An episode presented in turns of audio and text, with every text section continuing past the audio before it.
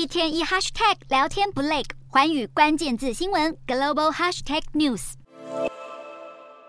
新型情人节五二零，因为因四我爱你，吸引了许多情侣盛大庆祝，包括甜蜜出游、旅宿饭店，或是艺文表演、高级餐饮，更不用说购买花束、化妆品等应景礼物，都让中国浪漫经济大爆发，消费甚至很甩，五一黄金周。根据上海第一财经报道，现在的中国年轻人更愿意为爱花钱。旅游平台途牛数据显示，今年五二零中国九零后和九五后，也就是三十岁左右的族群，就占了出游情侣客群的 百分之四十三。 另外，旅游平台去哪儿的数据指出，中国女性用户预订五二零饭店的平均价格是人民币五百三十四元，合新台币约为两千三百二十七元，男性的平均支付价格则是四百七十三元，合新台币两千零六十一元。中高级酒店的订单也比低星级的酒店还要高出 百分之五十， 可见年轻中国女性是浪漫经济的主要客群。电影院也因应情侣甜蜜出游，出现了五二零档期。据灯塔专业版数据显示，今年五二零单日总票房高达人民币 三点三亿元，合新台币约为十四亿元，刷新了中国影史五二零单日票房纪录。不过，谈恋爱为了仪式感花钱和选在特定浪漫的日期结婚意义大不相同，因为今年五二零正好是假日，中国官方特别支持为爱加班，让新人可以顺利登记，而五二零登记结婚的预约也是大爆满。虽说五二零档期迎来结婚高峰，但今年数据和去年疫情期间相比，各地登记的数量都大幅降低，像是江苏和广东两地就分别减少了四千对以及大约八千对，再加上中国二零二一年年度结婚登记数为 七百六十四点三万对，